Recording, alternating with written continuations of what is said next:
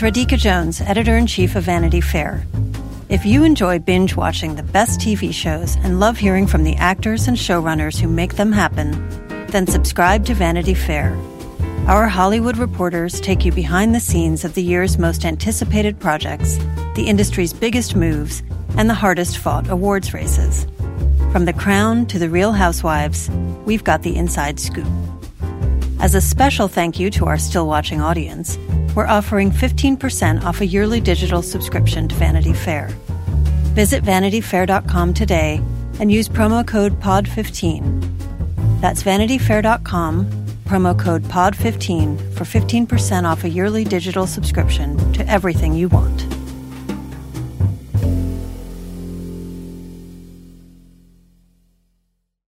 This episode is brought to you by Progressive. Are you driving your car or doing laundry right now? Podcasts go best when they're bundled with another activity. Like Progressive home and auto policies, they're best when they're bundled too. Having these two policies together makes insurance easier and could help you save. Customers who save by switching their home and car insurance to Progressive save nearly $800 on average. Quote a home and car bundle today at progressive.com. Progressive Casualty Insurance Company and Affiliates. National average 12 month savings of $793 by new customers surveyed who saved with Progressive between June 2021 and May 2022. Potential savings will vary. Today's episode is brought to you by Empower. It doesn't matter how much money you have, we all have money questions. Empower is here to answer those questions so you don't have to worry. Take control of your financial future with a real time dashboard and real live conversations to empower what's next. Start today at empower.com. Terry murdered a child. The evidence and the counter evidence. I'm struggling with that. When the facts are filled with coincidences, don't dismiss those coincidences. I have no tolerance for the unexplainable. Well then, sir, you'll have no tolerance for me. Hello and welcome to the second episode of Still Watching The Outsider. I'm Vanity Fair senior writer Joanna Robinson. And I'm Vanity Fair chief critic Richard Lawson. If you are brand new to this podcast that we do, uh, I just want to let you know that every week we watch and talk about the latest episode of an ongoing TV series. We are currently watching uh, The Outsider on HBO Sunday nights. We will be discussing episode three and episode three alone. We will not be spoiling anything after episode three, even though this show is based on Stephen King book and there's information out there from the book. We will not be spoiling stuff from the book or anything like that. So, um, this is it. Episode three, when things get spooky and Mhm. Cynthia Erivo shows up. Yeah, th- those things are not related. It just it just happens to No. be that Cynthia Erivo No. shows up. Actually, she's kind of like a force of like hope. I think in the series thus far. Uh, Yes. But yeah, things Oh, get a little bit more Yeah. supernatural. spooky, spooky rashes. Um, all right. So, um, before we get into sort of our breakdown of the episode, um, I just want to let you guys know that if you want to email us, you can. Still, still watching pod at gmail.com. We got an email this week from Charlotte, uh, who writes in, uh, I'm ready to say I'm excited you guys will be covering The Outsider. As a fan of the book, I was really anticipating the miniseries, and the first two episodes did not disappoint. So far, the show has nailed the mystery and the creepiness that the book captured so well. That said, I'm going to put the book completely aside and enjoy the series as its own entity. One thing stuck out to me, and I'm curious if it's a clue or a continuity error. The little girl who saw blood covered Terry recalled him exiting the woods where the body was later found. He got into the white van and drove off. When the dog walker discovered the boy's body, the white van was parked in front of the woods again, but later the bouncer said blood covered, Terry left it in the club's employee parking lot. The detectives never mentioned this contradiction between the witnesses, so it was an error, so either it was an error the show made, or did blood covered Terry bring the van back to the site of the murder and wait to be spotted by whomever discovered the body before going to the strip club? If so, that goes into the he's begging to be seen category, which is itself uh, suspicious. I'm looking forward to more of this great story next week. Thanks, guys, from Charlotte. Mm. Um, yeah, it's intriguing. I mean, my my gut kind of says continuity error. yeah. Um, um, but uh, it does sort of play into what we've seen so far from this suspicious figure, which is like, let me make sure everyone sees my face and knows who I am, uh, and knows for sure who I am, uh, on this journey. So I don't know. Right, if you and, like- thoughts about, yeah. the van is like the you know w- w- the line from the episode one or uh, two i think when um ralph says like oh, it's like the van followed you home you know so like maybe the van is i don't know driving around on its own or something Oh my God. I love, I love that. Uh, that's some real Christine shit right there. Mhm. Uh, so, so yeah, so, um, if you have thoughts on Charlotte's email or, or the white van or, or locations or anything else, um, please do email us at stillwatchingpod at gmail.com. Um, before we sort of like run down the episode though, I did want to, I kind of want to start with the arrival of this Holly Gibney character, Cynthia Erivo, and also chat with you a little bit, Richard. I, I'm at the TCA is the Television Critic Association uh, press tour in LA right now, and uh, during HBO's presentation day, they had a panel for the show. So um, I got to see Jason Bateman and Cynthia Erivo and Richard Price talking about it a little bit. So I want to, you know, sort of chat with you about some of the things they said there. Um, but let's let's start first with Holly Gibney as a character because Cynthia had some interesting things to say at the panel about it. So um, Holly Gibney arrives. What do you make of her of her introduction? i i like the way that like a major character is introduced kind of almost offhandedly with um what is it bill camp's character saying hey what if we called holly gibney for that you know Right, and it's right, like yeah. you know i just like that like that, that her she's introduced kind of virtually like she's not in the room you know you know we hear about her before we see her. Um and i kind of like that uh, for for some like kind of dramaturgical reason or something but um and then you know and i think that part of that is because they almost want to prepare you for the character uh being uh you know sort of much more affected and and you know idiosyncratic than a lot of the kind of more like rumpled regular kind of small town folk that are po- otherwise populate the show. Um because she's de- decidedly not of that of their world. And i think that maybe some of that is like telegraphed by the fact that she is black and the rest of the main cast, uh, for the mo- most part, are, are white people, and you know, I don't know. So I, I think that there's an interesting sort of textual way that they establish Holly's difference, and then you have the actual sort of, uh, you know, her speaking patterns, her thought patterns, which are um, uh, certainly different from the more sort of slow, considered uh, tones of the other characters on the show. Yeah, so she's um I I believe uh, the phrase they're using is neuroatypical, meaning she's on a behavioral sort of spectrum, but there's also um as is mentioned in this episode a um you know, she went underwent all these tests as a kid to sort of figure out what was going on with her and I think, I think the quote is like, fuck if I know was the official diagnosis. Um, and so we're dealing with something that is beyond or, or different from, you know, um, you know, other depictions of Asperger's or autism that we've seen on the screen before. And something that Cynthia Erivo said, like, I, I was a little hesitant about this because I like didn't know this about the character. And, um, so at first I was a little, um, like, because the stereotype of the defective det- detective, which is like what they called monk, right? This like thing of Mhm. like, uh, someone who has, you know, a, a you know, different behavioral interactions with people, but that makes them a better detective, like is, is something that is a little worn, worn out and sometimes very poorly executed, uh, in TV. Um, but when I was watching this performance, I'm like, I really, I mean, I really liked the way that though she, you know, presents some of these characteristics, there is also like genuine connection there for her. And Cynthia Erivo talked about exactly that, about exactly that she did not want to have this character. Now, some, no, some people, I, I'm not, um, you know, uh, educated enough to talk about this in any sort of like authoritative way. So please do not take offense if I say something incorrect. I'm definitely trying not to. And if I do send this something incorrect, please like feel free to email me. But like, um, definitely there are some people on spec, on this spectrum of behavior who do not have the ability to connect in meaningful ways with people. And something that, um, you know, Cynthia Erivo said is that she wanted this character of Holly to be a character who connected. And like, I have her quote from the TCA here. She said, um, with every connection she is, um, I wanted her to connect as much as she could. With every connection she is learning to communicate and allows people to figure out who she is and what she is experiencing. Um, and then she said, not all of us are good at communicating with every connection. She's learning to communicate and thread ideas. And so I really liked this. We, the first introduction we get from her is she's like rattling off facts about cars.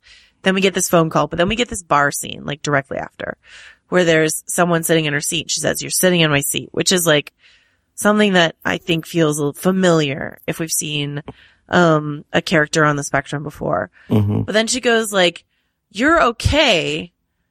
You know, it's not, it's not like a rigid, it's like a you're okay, but you're sitting in my seat. And then that, I don't know. I don't know what to say. I don't know. Maybe, maybe people watching or listening have a different idea about this, but I just think that it's a, it is, it seems to me to not trying to like play it for laughs or play it for like whatever in the way that I think some other shows have done in the past, if that makes any sense. Yeah, no, and I think it's a tricky thing because um, it is a broad spectrum. You know, um, as as we come to understand uh, neuroatypicality more, um, not just medically but culturally and you know artistically, you know, in, in all ways that that people exist in the world. Um, there is room for a lot of variance. I think that I think that one of the things in television, in particular, um, is that you don't want to make that um, an oddity. You know, you don't want Holly's presence in the show to be just like another weird detail of this, you know, increasingly supernaturally weird show. You know, I think that's a, that would be a, a real sort of disservice to, to people who uh, live, uh, you know, lives that are perfectly unodd for the, for them, you know, in the world. Um, and, and so I, I think thus far we haven't I haven't seen that trope kind of manifesting, uh, which is a relief because when, you know, when she first showed up, I was a little like, oh, like I, I tensed myself thinking back to like Diane Kruger inelegantly playing an autistic woman, uh, on the bridge, uh, on F- that FX show that I think lasted a season or two, you know, uh, but I, I think there's something a little bit more thoughtful happening here. And, uh, you know, that's owed to Erivo, obviously, but also the, the show's writers and directors, like, uh, maybe even the source material, like, um, that there's, uh, you know, some at least keener understanding. And I, I have hope that her character, um, you know, is, is given, uh, fair treatment uh, as the series goes on. Um, and to circle back to your mention of like how she's introduced, she's in, you hear her name before you meet her. Um, that may partially be because Holly Gibney is a character who has appeared in other Stephen King, uh, books. Mhm. Um, she's in the, the Bill Hodges trilogy, like Mr. Mercedes. And there was actually, there's a TV adaptation of Mr. Mercedes. And on that show, Justine Loop, um, I think it's a Loop. It might be Lupe, uh, who's, uh, who we know, um, from Succession, uh, played, uh, Holly Gibney on that show and she's, she's a, a white actress. And so, you know, this, this was, uh, I like what you have to say about the way in which Cynthia Erivo, um, from her like more polished city mannerisms and from, you know, being the only non-white male on this core team, even though there is, there is more diversity in Ralph's department, um, makes her stand out in other ways, you know, um, as not part of this hometown team, uh, if that makes sense. So.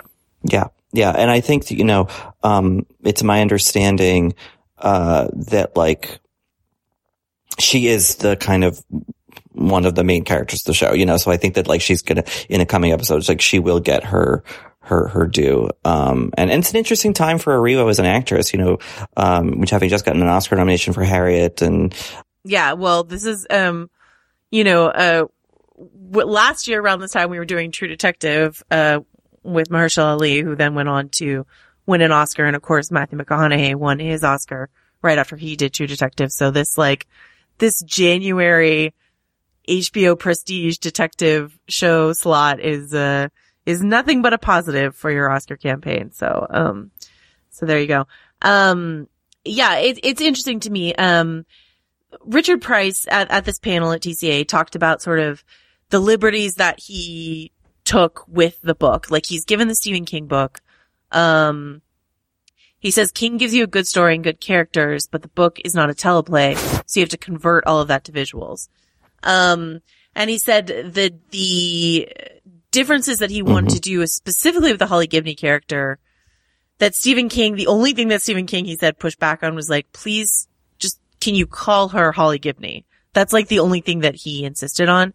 And Stephen King has this thing that he does where he connects the material between a lot of his books. You have recurring characters in different, you know, you've got like, uh, the setting of Derry, Maine is a recurring thing in King. So it's just like, it's a, it's part of the way that he weaves his universe. And so he's like, okay, you can make Holly different in your story, but I still want her to be Holly Gibney so that she is connected to the rest of this universe. But Richard Price for his part was like, I'm not even considering the Mr. Mercedes, like the other Holly Gibney stuff. He's like, as far as I'm concerned, that does not exist in my version of Holly. So that's sort of where we are in terms of like who this Holly Gibney is versus like other Holly Gibneys you might have seen on the screen. So, um, and I, I also- like, uh, yeah, go ahead. I also think it's interesting in, in the scene where she first meets, uh, Ralph and, and, um, she immediately gets talking about the topic of doppelgangers and, and, and, you know, all the sort of, um, folklore throughout so many cultures that basically speaks, you know, speaks about the same idea, um, of a sort of insidious double. Um, I think it's, uh, uh, you know, that's an, another kind of interesting, um, tweak on, on a, on a tropey character or what, what could have been a tropey character because, you know, we're, we're used to getting the, the sort of, you know, like the, Jim Parsons on Big Bang Theory, where the person, you know, is, is, is, is obsessed with technicality and has no sort of magical thinking and, and no imagination, you know, and, and I think that that's, that can be a limiting and unfair, um, uh, pre, you know, uh, depiction of, of people. And so I, I, I like that she's kind of the one who's like, I'm going to consider everything and like, I'm to find this stuff interesting. I find the other stuff, inter- you know, the factual stuff interesting. And I, and I, I, I like that kind of breadth of, of her, um, you know, investigative purview. I also like that even if we're having a sort of like Mulder and Scully dynamic between her and Ralph, who's like, I have no tolerance for, you know, the supernatural. And then she's like, well, then you'll have no tolerance for me, by the way. But I really, I already like their connection in, in two points in this episode. One, when she leaves that scene, of course, there's that part where she says, you know, you don't drink that much, but you did to make me feel comfortable. Thank you. Mhm. Great, great stuff. And then later when she calls him and she says, sometimes I just like to like hear the voice of someone who's on my side.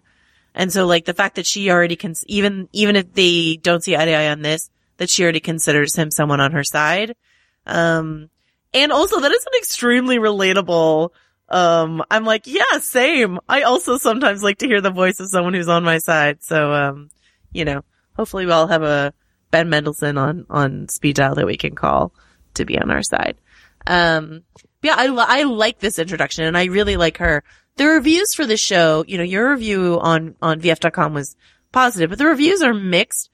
But most people who reviewed the show seem to say like, but Cynthia Erivo though, you know, like that she is a really bright standout. For me, I like the show a lot and I could personally watch Ben Mendelsohn just be like silently sad and then her like, you know, do some spooky stuff and uh, be really happy. So, uh, I'm pretty happy about all of it. Yeah, and I think you know just to go into more of uh, the rest of the episode that like you know I watch a ton of cooking videos and cooking shows and everything, and they always talk about like balancing fat with acid or of whatever you know sweetness with heat or whatever you know like and finding that balance. And I think that given what else is happening in this episode, where we have a guy slitting his own throat, we have a detective who is now under the thrall of something. We think you know it's it's exactly when Holly needed to arrive to kind of let the show still have a little bit of air to it, a little bit of levity to it, or at least maybe hope to it that someone is going to figure what out, out what's happening.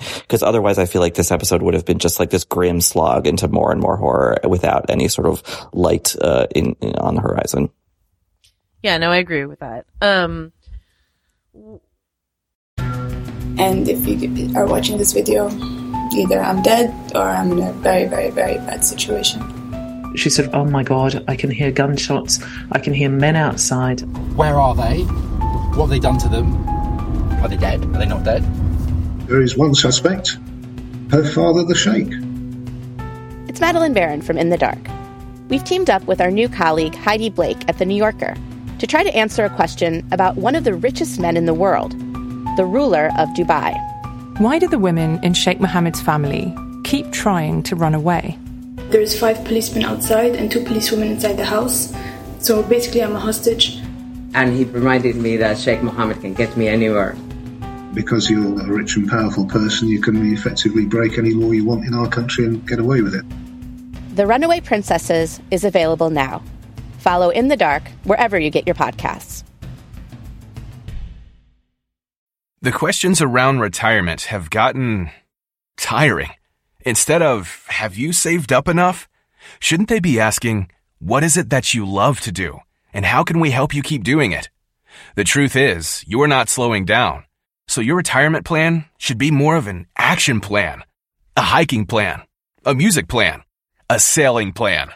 The point is, whatever you're passionate about, we can help make sure you never stop.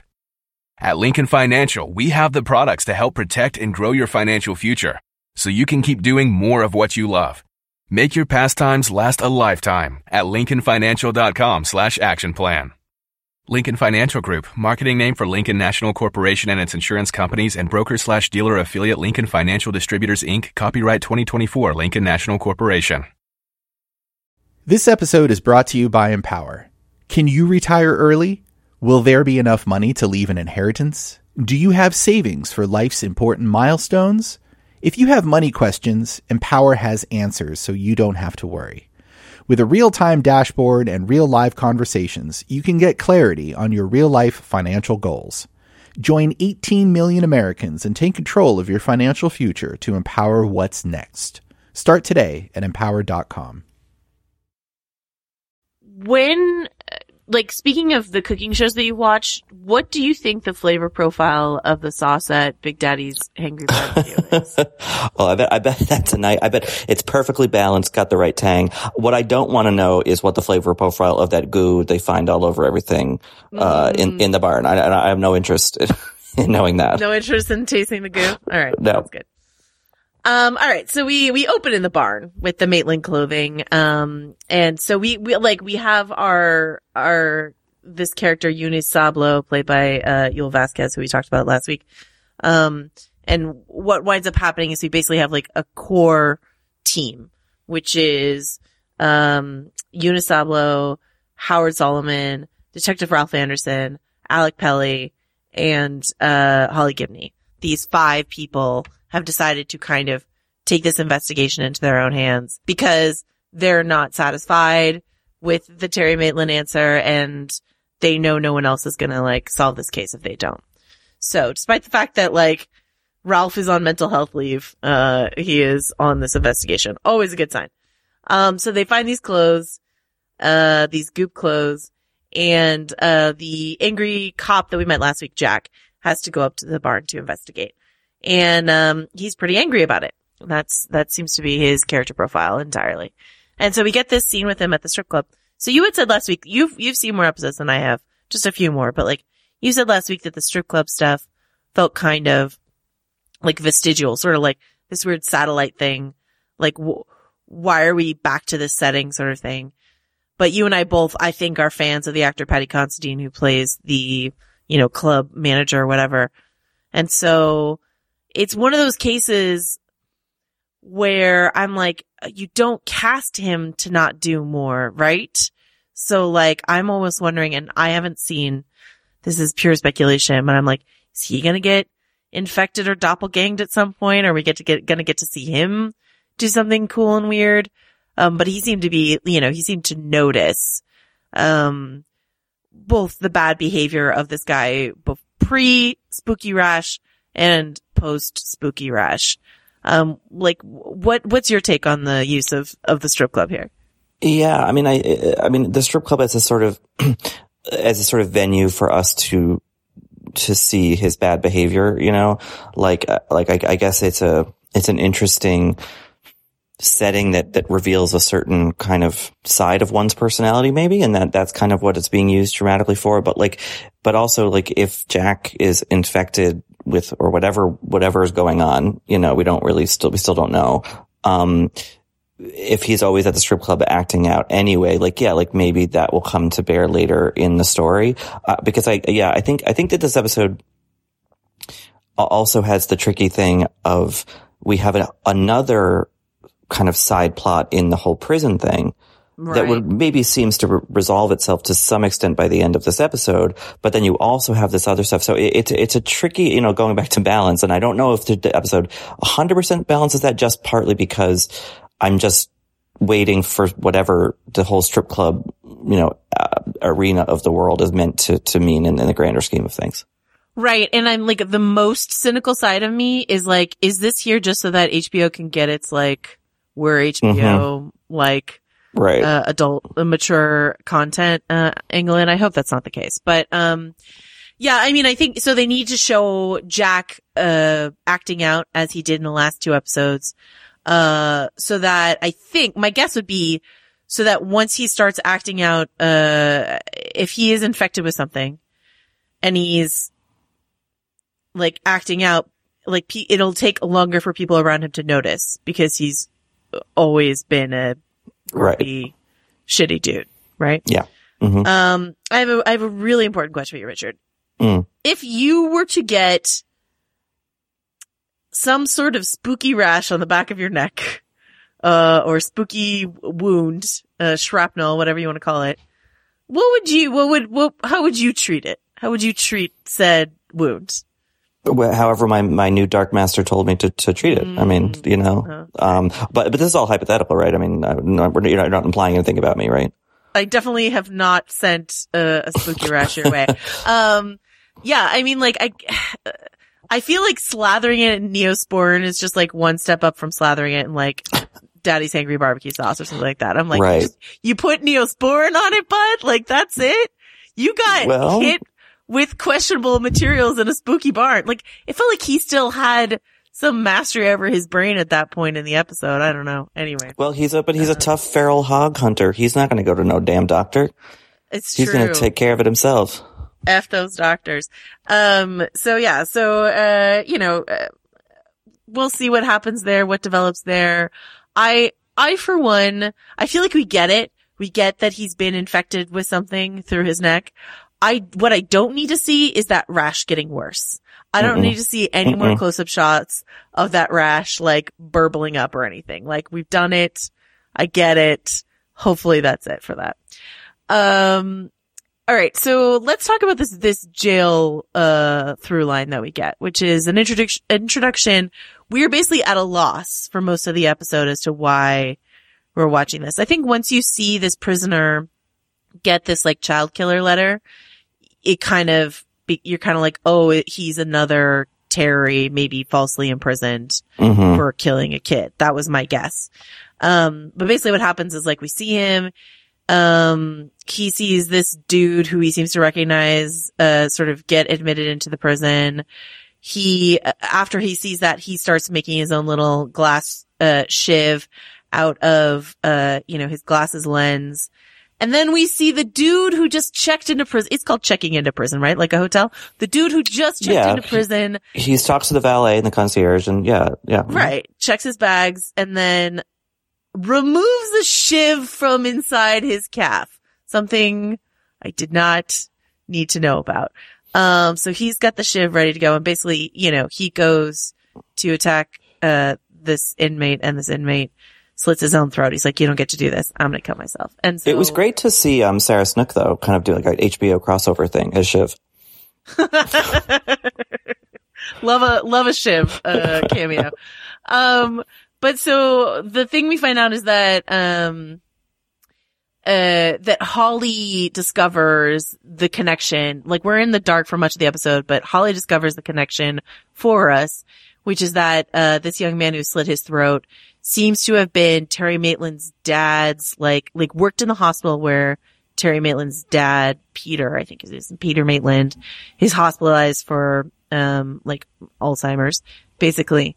And, um, was convicted for the murder of two young girls, the Williams sisters. Um, so this, you know, seems to be like a vengeance killing. Like it all kind of makes sense to me, right? Like this guy gets himself arrested so he can be in the prison so he can take his revenge. Sort of similar, a similar closing of the loop as what happened with the Maitland murder, right? Right. And so, yeah. uh, you almost think that maybe this is part of the whole, like, if there is a doppelganger or whatever, part of his, like, tying up of loose threads is, like, sending a grieving family member to go murder the person that he doppelganged? Question mark? Right. I guess we don't That- really know who the murderer was, you know, or, or the would be murderer, rather. The, the guy with the shiv in his leg, you know, and I looked and there was one shot, maybe a couple shots. Uh, He didn't have bubbles on the back of his neck. I don't think. Right. So I don't but know I, like, he- I almost um, feel like, well, and the girls who were missing, um, were African American and he was white. So like, not, probably not like a brother or whatever, but I don't know. It seemed like what seemed to be true is that the guy who slit his throat recognized him and recognized him as someone who would want to do him harm. Right. Or he recognized not this individual guy. Uh. I mean, but he recognized the malevolent force that was going to come get him no matter what, right?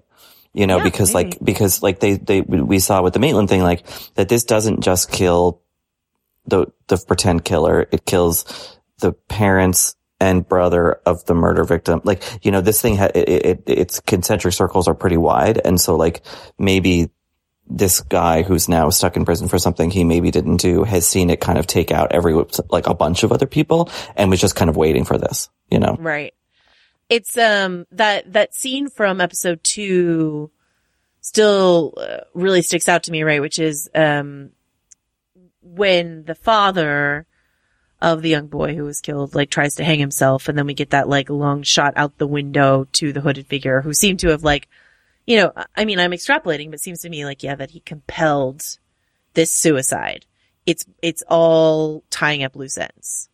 Um, or just, you know, making sure, but like, that'll, it almost seems like fairy tale ritualistic. Like if you, if you kill a child, uh, eat part of the child, and then like Mhm. also there's the like what happens to the community or the, the, the community around the child. So I don't know. That's all part of it. Yeah. Um, all right. And, and the way in which we know or we think we know that a malevolent force might be hanging around, like still guiding the investigation and closing up loops. One, one other way we know is through, um, Terry Maitland's daughter who is having these dreams. Um, Or are Jessa- they? Or are they? Or visitations, visitations. Um, so we have, um, the Maitland girls have been expelled from school, um, which seems illegal to me. Yeah. Um, but uh, like, okay. So they've been kicked out of school because of all the drama surrounding their dad. And then the youngest one is having these like incidents in the nighttime, curious incidents in the nighttime, and insists on talking to Ralph. The curious incident of the dad in the nighttime. Ooh, uh, just cha- change one letter, Yeah. uh, and, and to get us there. So, so her mom, Glory Maitland, uh, takes her, uh, you know, very grudgingly, it seems, over, um, to the Anderson household. And I really love this sequence Yeah. of young Jessa Maitland talking about what she had seen, Ralph trying to talk to her, Glory cutting it off, and then we get so that leaves room for for Jeannie Anderson, Ralph's wife, to play a role in this, uh, and for the show to like pass pass the Bechdel test or whatever. So like, what did what did you make of this like whole uh, Jessa stuff? Does it pass the Bechdel pit test? They were talking about a man, whether or not it's a human man, you know. Um, Wookie man. I like, I mean, I like, it's interesting when she says like, like daddy, but like messy or something, you know? Yeah, and, and, and that, and the way that it so neatly dovetails or ties into the great scene with Yul Vasquez toward the beginning of the episode where he's running down like the very, very, uh, uh big ir- irregularities or oddities about the fingerprint analysis Yes. where it's like Terry Maitland's fingerprints, but like if he were 90 years old, which I didn't Right. know like that the whirls and shreds or whatever of your fingerprints wore down as you aged, but I guess it makes sense, but it's kind of depressing to think about. But anyway, This is why um, more. This is why more old folks should do crimes. This is why so Right. there's so many movies about old folks doing crimes. yeah, we're like literally are, like- fading from the world. Yeah. yeah, there you go. Um, but you know, I thought that was interesting, and I, I, I didn't notice Ralph register that. You know, that I mean, because maybe because she didn't say it looked like Daddy, but old. Like maybe if she'd said that, it would have been like that would have been Ralph's big light bulb moment. But I'm sure he'll put it together. But I think that that that little actress is she's good, and um, I love that they're giving Mare Winningham's character so much to do. Me too. Um, you know, she's got a good energy. I like she's kind of like Holly in that way, where it's like you know, they're pragmatic thinkers and they, even if Holly has a kind of more, mm, can, can also go off on sort of bigger tangents, like, uh, you know, I, I just think they add a certain competency, I guess, to, to the proceedings that, um, again, help kind of offset the really like gro- physically gross stuff that is happening elsewhere in this episode. Right, and you just like like the Andersons. Um, Mhm. I like the way that Ralph interacts with the, you know, like he's good with kids. Seems to me, as Yeah. is his wife. They they were probably great parents, you know. Um, and uh, yeah. So she says, Jessa says, uh, first of all, I I I, I actually just like love Jessa Maitland, right? Like she's like, first of all, she calls uh, Ralph, Ben Mendelsohn's character, the sad looking one. I'm like, nailed it, my dear. You've like, you could have, uh, we should just like tattoo that on Ben Mendelsohn. It's perfect. Um, yeah. And then she says his skin was wrong. What a fun, creepy thing to say. Mhm. Um, and then she also says he was trying to make me cry. And then she's like, I'm not scared by him. I'm mad. He's trying to scare you. Like this is all, this is all great. I do think that we're supposed to m- understand that Ralph absorbed some of like, uh, n- maybe he didn't have like a big aha light bulb moment, but the way they do, um, what is that split focus shot called? Um, where you see the, the women on the stairs and then you see Ralph at the bottom of the stairs and they're both in focus. Um, there's a Oh yeah. I'm not uh, sure. for it. Um, but anyway, I think, I think we're meant to like register his face as he's taking in this information, uh, from her. It's called a diopter shot. I think that's right. Well, the thing about this is that the sh- that the show hopefully is going to be careful because I don't love it when on these kind of investigation shows, be they supernatural or not, where there is, you know, the, the viewer at home is like put like has already put together some connections because we've been shown things, so we know we know more in certain cases than the investigators do. Um, and but I don't like when they drag it out for dramatic effect with that investigator, be, like taking a really long time to accept that two things are related. You know what I mean? Like, so I'm, I'm curious to see how the show paces that out in the coming episodes because, you know, this is not a terribly long season of television. So like, eventually they're going to have to take that turn where like, everyone involved accepts the parameters of what we in the audience kind of are already on board with thinking. Um, but I also really liked speaking about like storytelling. I really liked, um, the, the scene between Glory, uh, and sorry, Mare Winningham. Sorry. Why am I? Oh, uh, and Jean, Jeannie, um, where they talk about, where Glory tells the story about like, oh, you know, one of my girls like went to a sleepover and an older brother at the house like made them watch Leprechaun and she came home so scared of leprechauns and I kept telling her they didn't exist and that didn't work. She just dug her heels in. But then Terry was like, no, they do exist, but they live in Ireland and they can't leave.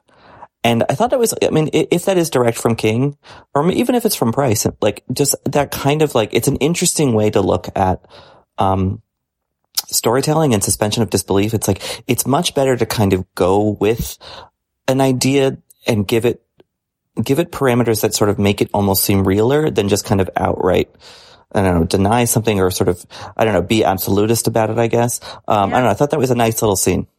Yeah, I, no, I loved that scene. I, and once again, like, maybe it didn't pass the Bechdel test because they were talking about Terry, but, um, you know, Or, and the leprechaun as a man. and the and the leprechaun, but like, uh, to have, to make room for Glory and, uh, Jeannie, these two moms, and especially like when, you know, Jeannie asks like, how did you ever like get over losing your son? Basically, she's like, you don't, you know, like it's just, you don't.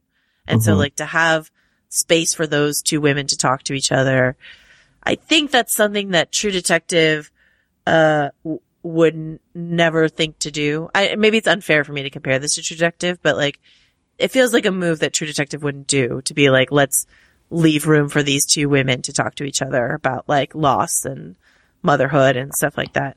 And I also like, um, us getting more like, cause I, I, think Jason Bateman did a great job and, and Bateman talked about this on the panel about how like, you know, it was a, it was a timing thing in terms of like, he was asked to be part of this project. He wanted to be part of this project, but he's got his time commitment to Ozark over Netflix. And so like, he could only like do a two episode stint basically as acting and directing, which is, I mean, the character dies early in the books, but like, that's why Jason Bateman is playing such a small role on this show.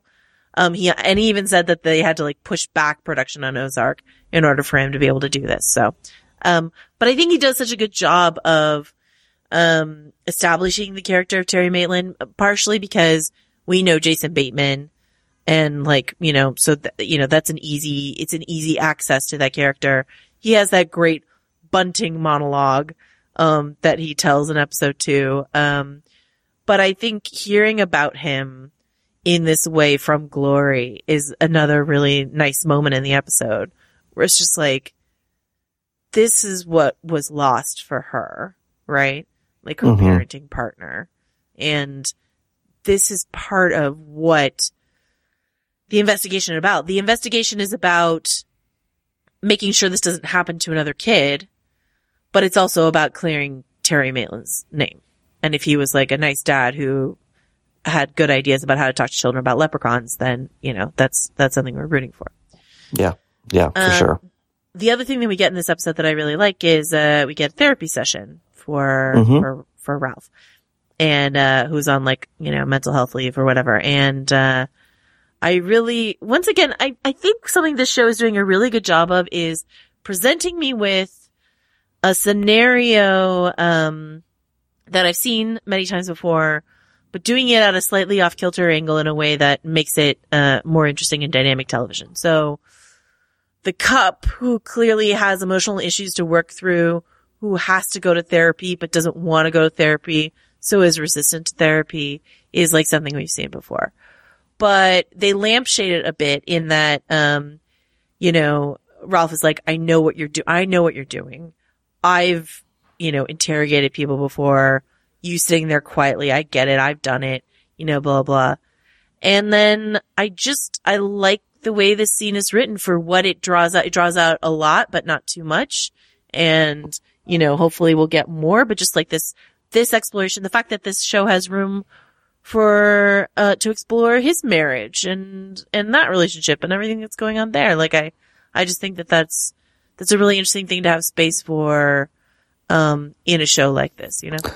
Well, yeah, I mean, I think the interesting thing that they're setting up um, with Ralph and with Glory and Jeannie and and and and then a little bit further down, like the other characters, is Ralph and Jeannie and Glory are at that moment like pretty convinced that the world is dark and malevolent, or or not, if not malevolent, it is. Um, it, it is predicated, it's, it's predicated on pain. It's, it, it's, it's, it, it tends toward pain, you know, and then here we have this potentially supernatural thing sort of looming almost to confirm that. And so if they do, as the show, as the season goes on, you know, if Ralph does, in particular, Ralph comes to accept that reality, the kind of emotional journey of his character will be seeing how he processes that.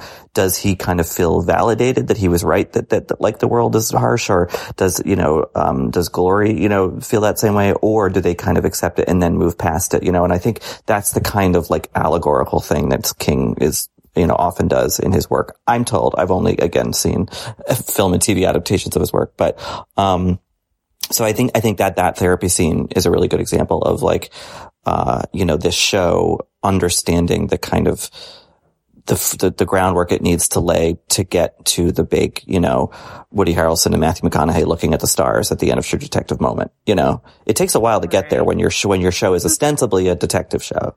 You know, Right, right. um. So yeah, but I also love I love the kind of pri- I think I'm assuming that's a Richard Pricey thing of like laying out like an actual sort of like technique for interrogation. You know, like which I'm sure is used by by by you know detectives and otherwise in the real world. yeah, it's interesting to me. Um, I just, I feel like usually with these like grieving detective characters, we get like, uh, you know, someone who's like hard drinking or what, you know, like stuff, stuff that we like hard boiled detective noir stuff, the, the kind of stuff that we see in True Detective. To present us with Ralph Anderson, who's like, seems to be just like a nice guy who like loves his wife and his wife seems to be great. Like that, I'm like, thank you for giving me something different, something very different. And then Holly, you know, seems to enjoy drinking and to deal with the stuff that she has to deal with. But, um, you know, it's just, it's just, I'm like, I, it just feels like they're trying to give us something fresh and I really appreciate that. And I think a lot of that is the price touch because King at this point, if I'm being honest with you, I like Stephen King, but at this point, I'm not sure how fresh his takes are, you know? Yeah, yeah, no, and, and I didn't mean to imply that like that uh, Ralph or anyone in, this show is a nihilist. You know, I think if anyone is, maybe Glory, but like, um, I think more it's more just like you know the the world has has has um, done a done a number on these people, you know, uh, for seemingly arbitrary reasons uh, or no reason at all. Um, and so I think that like I'm just interested to see how they confront a kind of manif- physical manifestation of that. Right. Absolutely. No, no, no. I, I know what you meant. Um, all right. So let us talk, um, once again about Holly. I have a question for you that I don't know that we know the answer to, which mm-hmm. is we see her go to this hotel room where the Maitland family stage. We see Gloria and the girls. Um, and I, my question for you is like, we see her standing in the, you know, pristine hotel room and then we see the bustle of the girls and Glory around her and the mess of the Maitland family staying there. And then it goes back to pristine. Are we meant to think that Holly can like see any of this stuff or are we meant, or was that just there to help us understand where she was, um, in, in the world? My hunch is it's the latter. I think it was a storytelling device, a visual storytelling device, because I think there was like, what, what's this room she's standing in? I maybe they didn't want to have the scene where she goes to the front desk and asks for the specific room, you know, or whatever. Right, right. Um, but, you know, you never know with these things. I mean, you know, King, you know, the Shining is a, is a, is a, is something that's used in a lot of his, the kind of his like dark tower world, you know, is, is the, some, some kind of telepathy or whatever, you know, you know, sixth sense. Or, um, so maybe that's, that's part of what's going on. But again, we then run risks of how, neuroatypicality is presented and maybe this suggestion that there's a supernatural element to it wouldn't be very good. So I'm hoping it's not, I think, I'm hoping it was just a device for this one scene. Yeah. Uh, well, well, we'll see how it, how it unfolds. Something that I did like that we see is we, we see her put out a few, um, religious totems sort of in this space where she's staying, um, from varying faiths is my understanding of what we're seeing there, right? Mm-hmm. Uh, right. So I don't know. I just, I just think that that's interesting that like, yeah. she believes in the supernatural, but she's also like, and I also really loved when she was talking about doppelgangers and she's talking about like, you know, I think it's perhaps a, a way for people to explain bipolar disorder or whatever. And, and, um, I, I don't know. I, I, I like what I'm seeing so far about her idea. Like she believes in the unexplainable, but also in myths that crop up trying to explain the unexplainable, um, but also, uh, you know, is comforted by the presence of these various religious totems. I just, I just think that that's all kind of interesting. Mm-hmm. So, yeah. And then I also yeah. really like, so the scene that she goes to the hospital to try to see Terry's dad, um, I like that she's, she like lies and lies pretty well for a minute there, uh, about trying Mm-hmm. to get in to see him. And, uh, once again, I feel that that's something, um, and, um, sorry, I, I, I made a mistake at the top of the show by calling it like neuro, neuroatypical. I think the preferred term is neurodiverse. Um, I think when we see, um, uh, bad examples of neurodiversity on television, um, or, or, um, not bad examples. I don't know, uh, more played for laughs or whatever. There isn't this, this, uh, I, I just, like, I could never see, like, Monk doing that. You know what I mean? I was just like, oh, she's lying. That's interesting. Um, so I don't know. I just, I think that, I think that it's interesting. I think it's all, um, complicated and unboxable, which is something that I like uh, from my characters in television. So Yeah, and it's not played for comedy, you know, for easy comedy Exactly. anyway. Exactly. Um, yeah. Um, so, so the last thing I think that I want to say, and then I think, then I think we did it. Um, but, um, there seems to, like, so the way we understand what we've seen in this episode, um, an orderly, uh, or hos- uh, uh, someone who worked in the hospital where Peter Maitland was, uh, either became infected or was doppelganged and like killed a child, right? Um, and then Terry goes and visits his dad and then he's doppelganged. So it feels like, as you say, like the van, like that line about the van following home, like maybe, maybe not the van, but maybe like, you know, like a presence followed him home from this hospital, which makes me think that the character of Peter Maitland, if we ever meet him, might have some interesting things to say, um, about, you know, both this hospital worker and his son, you know, he's the, he's the linchpin between those two things. Um, Right. So, And we're gonna go. We're gonna presumably the, the the cut that he got at the hospital at the nursing home that Terry Right, got is gonna come into play or something. You know. So right, exactly. This idea, yeah, interesting. All right. So, um, did I miss anything? Did we, uh, uh, no, I think that's we- it. I mean, there's uh, Big Daddy's Hangry Barbecue Mall Cop. Uh, shout out to you. Oh yeah. Mm-hmm. mm-hmm. Um, Um, he's a good actor. I don't know his name, but he I- he's he's in stuff. So, um, yeah, and uh, you know, I think that like, um, I'm not like, I just I, I'm glad you said it because I'm just like really not looking forward to that neck rash getting worse. just don't want to see it. Like I that's, don't want to see it that's, either. That's we know like it's a there. horror trope. Yeah, that's a horror trope of like a festering, wo- you know, and like we already saw a guy dig around in his own dang calf in this episode. and pull Sarah uh, Snook out. It was horrifying. Who knew Australians could be so compact? Um, Yeah. but yeah, I just, I don't need to see it. So, uh, hopefully we won't get it, but we might because it's Stephen King. Um, is there anything else that you're like curious about or, or looking forward to seeing more of, uh, in future episodes? I'm just eager for everyone to like get on board and like have, you know, be like, uh, you know, I, I like the early stages where everyone is kind of on either side or doubting things, but like I'm kind of, I'm just get, getting a little impatient for, um, for the gang to really like be unified and, and, uh, beat the bad guy, I guess. All right. So here's hoping that, uh, Ralph has a swift turnaround. I'm, I'm thinking it's going to be a slow road. We've got, uh, seven more episodes to go. Yeah. um, Yeah. we'll see. Uh, all right. Uh, eh, all right. Until episode four, Richard, where can folks find you? Well, I'm gonna just be kind of hold up. Uh, I got a draft of the next Leprechaun movie script due like really soon, and I'm way behind, so I'm gonna be doing that. But I might take a break or two here and there to uh, tweet at rilaws and to write things um, coming up pretty soon from the Sundance Film Festival uh, for VF.com. And what about you, Joanna? Very exciting. Um, well, I am stuck in LA for a couple more days, uh, but you can find me on VanityFair.com. Follow me on Twitter at Joe Wrote This.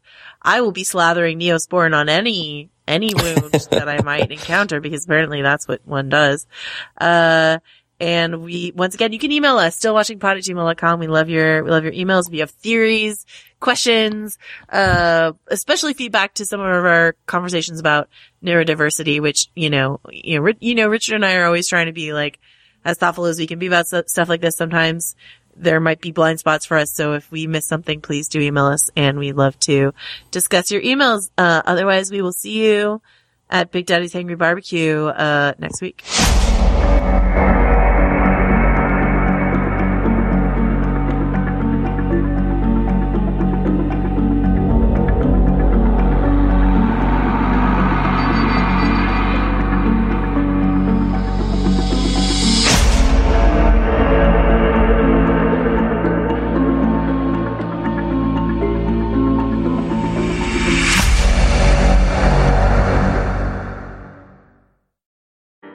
We've all been there before.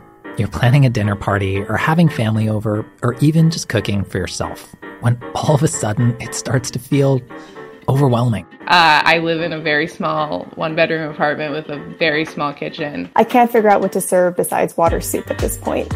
I'm Chris Morocco, food director of Bon Appetit and Epicurious, and this is Dinner SOS, a new podcast from Bon Appetit. Maybe it's a last minute party with no menu inspiration, a kitchen with no space, a toddler who will only eat buttered pasta. Name your dinner emergency. We're here to help. Here's how the show works. On each episode, we'll take a call from a home cook facing a real dinner emergency. Then, I'll work with one of our editors or someone from our amazing test kitchen to try and solve it. Because cooking for the people you love should inspire joy without a side of stress. Make sure you're following Dinner SOS wherever you're listening now. This episode was brought to you by Empower. Are you ready for life's important milestones? What will your retirement look like? Do you know your net worth? Empower can help answer your money questions so you don't have to worry. With a real time dashboard and real live conversations, you can get clarity on your real life financial goals. Join 18 million Americans and take control of your financial future to empower what's next. Start today at empower.com.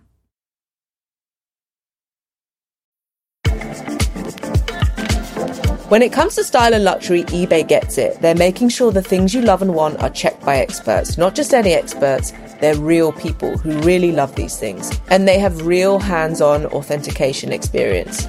So when you see that shiny blue check mark that says authenticity guarantee, you can shop with confidence, knowing every inch, stitch, sole, and logo is verified real and authentic. That's how you know that eBay's got your back. Because when you finally step into those sneakers, slip on that watch, light up in gold, swing that handbag, or step out in that streetwear, you'll get that authentic glow. With eBay Authenticity Guarantee, that feeling of real is always in reach. Ensure your next purchase is the real deal. Visit eBay.com for terms.